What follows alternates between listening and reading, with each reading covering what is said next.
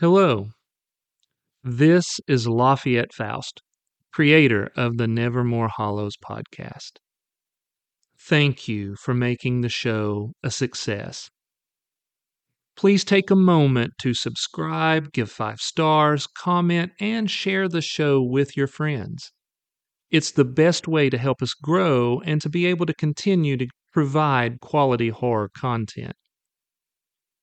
Also, please support our new art director, Chris Madman Goins at Black Sheep Studios TN on Instagram.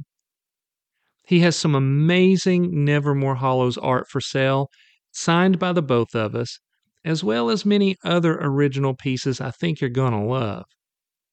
Now, for you horror hounds who like to have a good laugh, I invite you to check out my other podcast. It's called The Three Uncool Cats. In it, my two friends and I sit in a basement and discuss music, movies, and whatever else comes into our warped minds. I would really appreciate it if you would give it a listen. Now, with that out of the way, I invite you to sit back, turn on a light, and prepare yourself.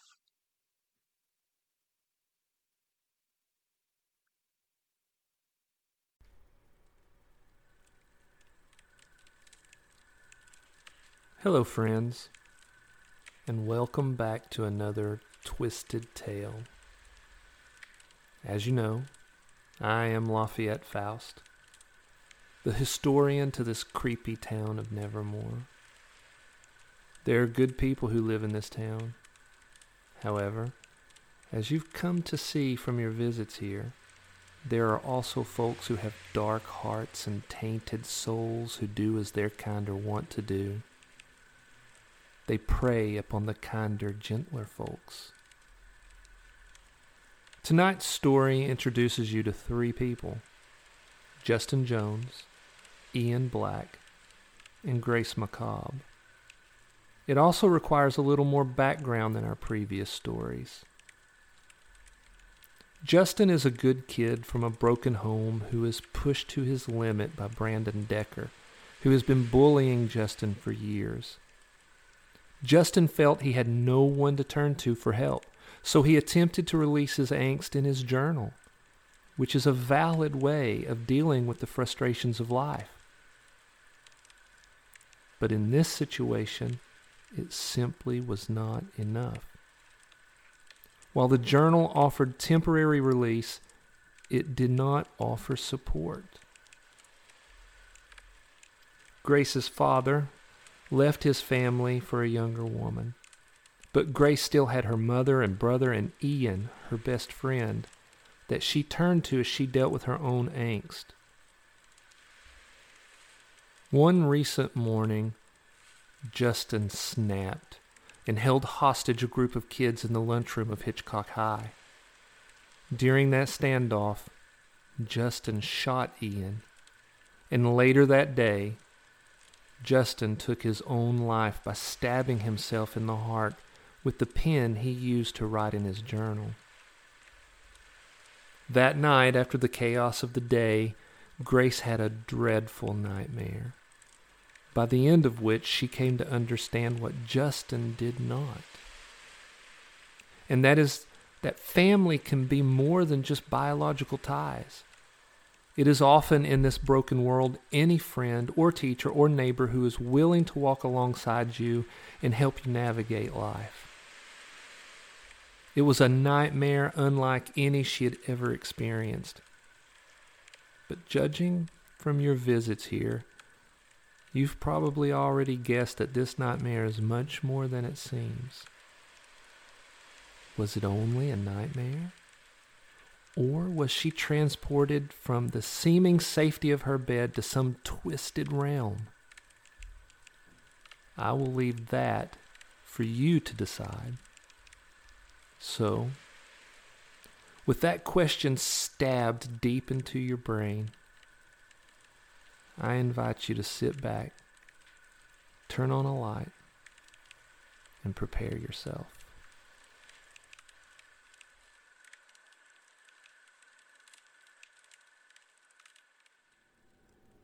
Grace was running for her life.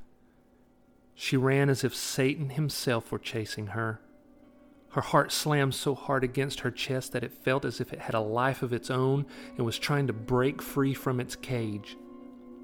She was disoriented, terrified. She ran down a dark hallway, trying to understand where she was and how she had gotten there. She had woken up on the floor, and as she had gotten to her feet, a group of kids rounded the corner behind her. She called out for their help, but realized that something was desperately wrong with them the way that they walked.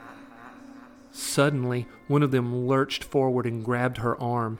His face was pale, like the underbelly of a snake. There were dark veins squirming just under the skin.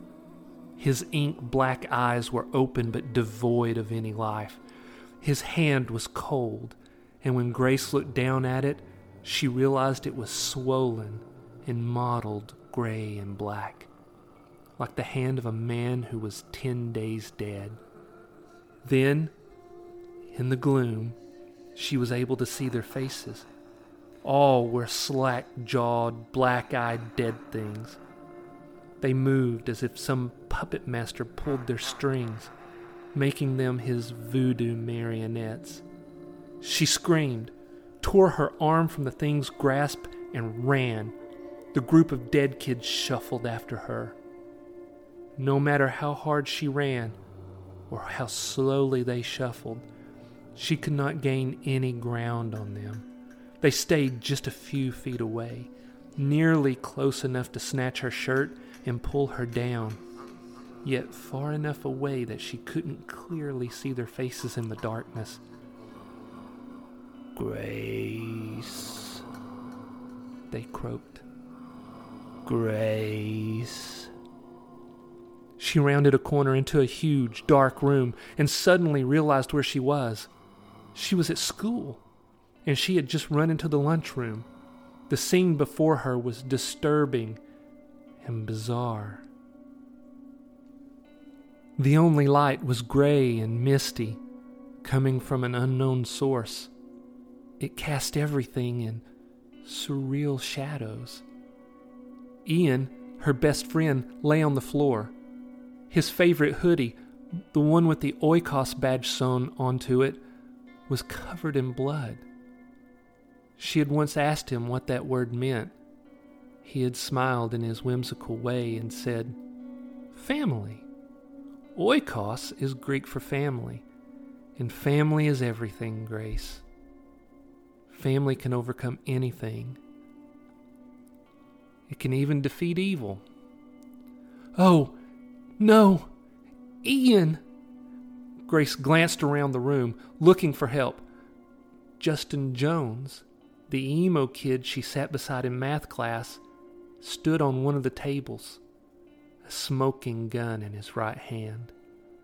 The leather journal he was always writing in was in his left.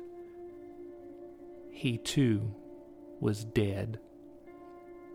An ink pen protruded from his chest, and his shirt was smeared in black blood. All the other students were sitting in their chairs at the various lunch tables as if they were in a trance. They sat, slack jawed, with their blank stares fixed on Justin. Help me! she screamed, glancing over her shoulder at the grunting horde behind her. She now understood that she was in a nightmare. It had to be a nightmare, even though it felt viscerally real. She could still feel the icy dampness on her arm where the undead marionette had grabbed her. She grasped the door, feeling its steel weight on her fingertips, and she slammed it shut just in time, locking the horde out of the lunchroom. The horde smashed into the door, and she felt it shudder against the onslaught. Help me! She again told herself that this was a terrible dream. But she had never had a dream where she could feel the things she touched, or the clammy cold when dead things touched her. She could even feel her hot tears as they streamed down her face. If this was a dream, it was the most real, most terrifying one she had ever experienced. She also knew that by shutting herself in the lunchroom, she was only trading one horror for another. The undead horde, or the slack jawed students awaiting death at the hand of whatever Justin had become. It was an impossible choice. She looked through the small glass set in the door and stared into the face of the thing that had grabbed her arm. She could see the others pushing up behind it, trying to get through the door. The dark veins in its face were moving, squirming as if alive. With revulsion, she realized that they must not be veins. Then it opened its mouth impossibly wide and a large oil black snake struck out at her against the other side of the window, causing her to scream. Grace, the thing moaned.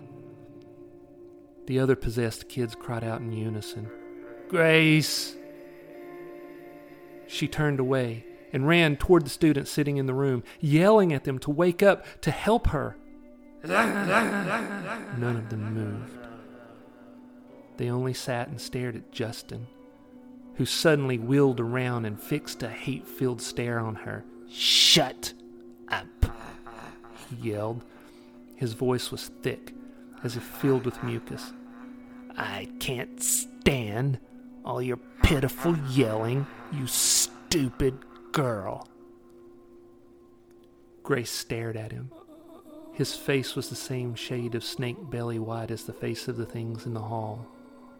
There were thin, writhing lines just under his skin, too.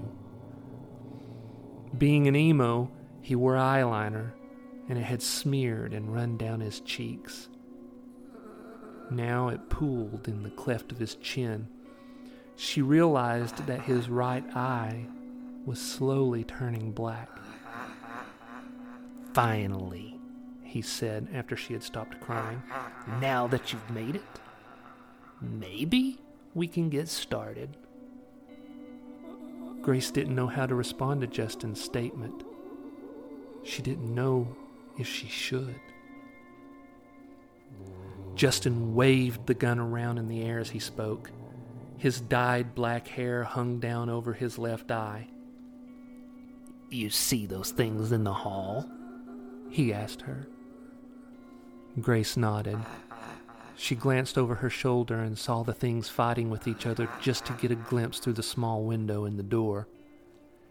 That's what we all become sooner or later, Grace. Justin scowled at the undead horde. That's what we're all destined to be. Just mindless things that consume whatever they can grab. We all become a burden to each other and to this planet. Grace didn't understand. She dared to shake her head. You don't see it, Grace? You, of all people, should know the truth.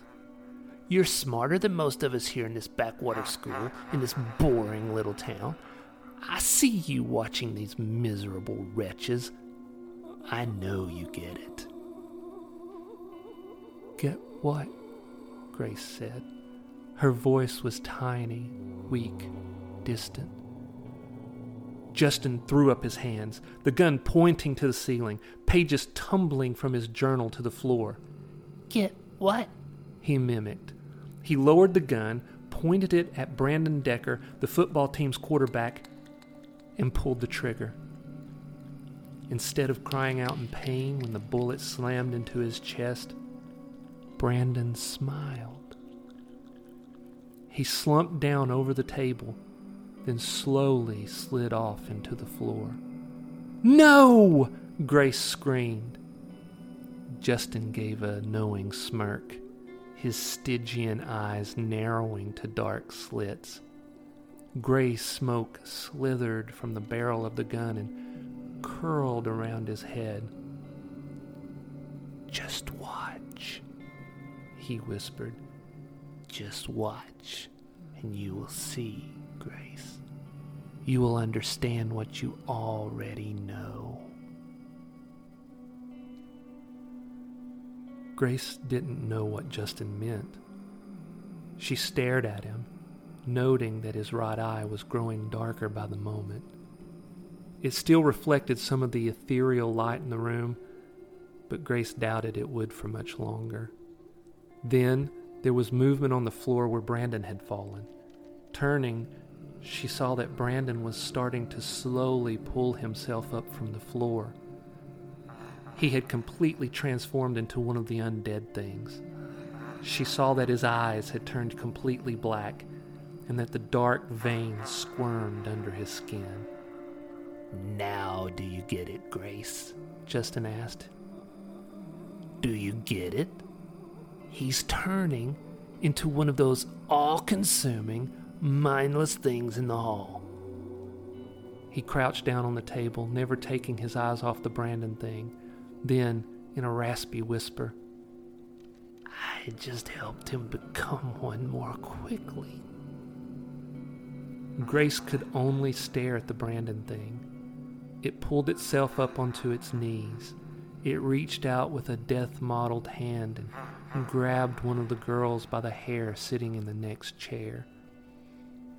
It leaned in close and sniffed her face. The girl smiled.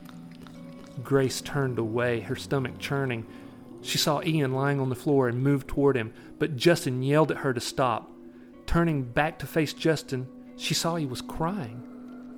I was supposed to help them all become what they really are, Grace. I was supposed to help them change into the all consuming beasts that they really are. I was supposed to expose their true faces to the stupid people in this town, but he stopped me. Justin pointed at Ian. Then, cat quick, he turned and shot the girl that the Brandon thing was sniffing. Grace screamed. There was a brief look of pure rapture on the girl's face before she slumped back into her chair. Ian, that stupid goody two shoes stopped me. Justin shot three more kids. Each of them smiled upon their deaths. Grace could no longer scream. Cold numbness filled her veins. Her heart had stopped its attempt to escape her chest. She was cold, not only on the outside, but completely down to her soul. The kids who had been shot were beginning to twitch and squirm back to life. They were becoming. I was supposed to show their true faces to the world, Justin said, black tears screaming down his face. But he stopped me, Grace. He doesn't see what we see. He doesn't see that these people need to be exposed he doesn't see them as a drain on the earth. He sees them as something wonderful and worthy of redemption. He doesn't think they need to die. But you do. Don't you, Grace?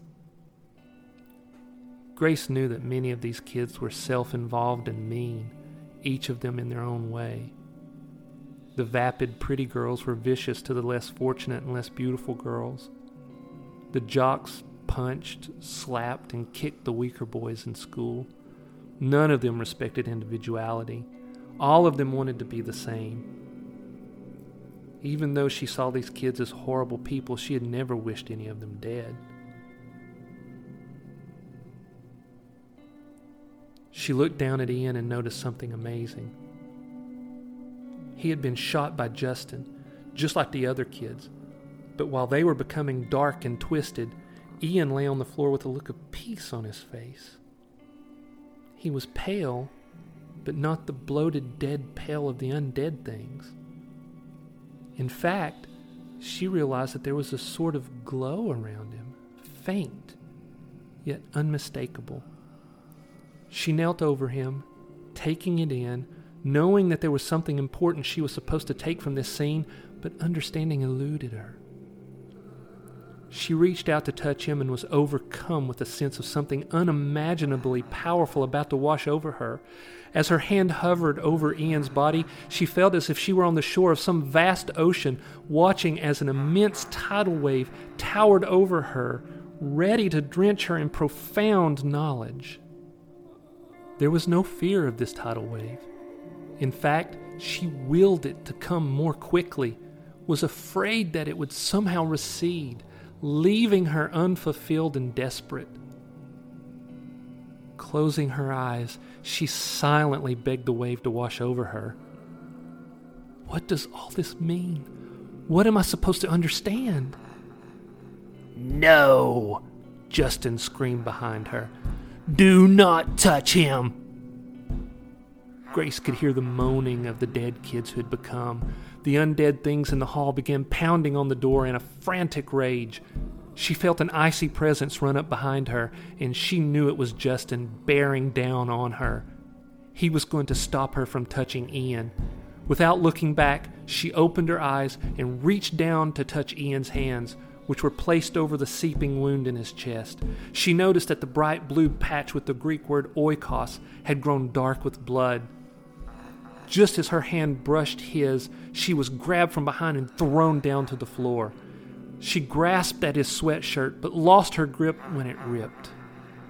Immediately, when Justin and the dead things grabbed her, the feeling of the immense wave began to dissipate. Grace screamed, her heart crying out as the impending tidal wave of profound understanding receded from her, leaving her cold and empty. Screaming over and over as the thick, clammy hands tore at her, she cried at the loss of the profound knowledge she had desperately hoped to receive. Grace! Someone yelled, shaking her. Grace! Wake up, honey! Wake up! Grace's eyes snapped open, and she looked into the eyes of her mother. Honey, it's just an awful nightmare.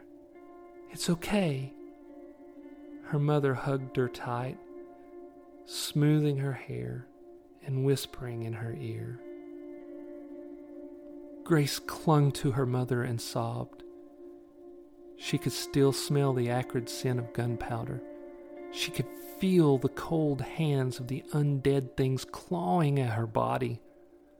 Then, after a moment, those things receded and her crying subsided.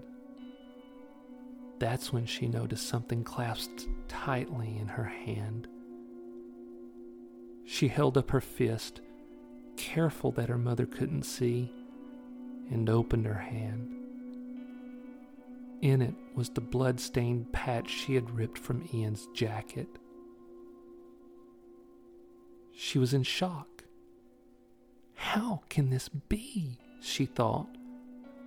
She heard herself whisper, Oikos. Her mother continued to hold her tight, gently stroking her hair, and the darkness ran from Grace. What did you say, honey? What does that mean? Grace clenched the badge in her hand and hugged her mother tighter. Family, she replied. It means family.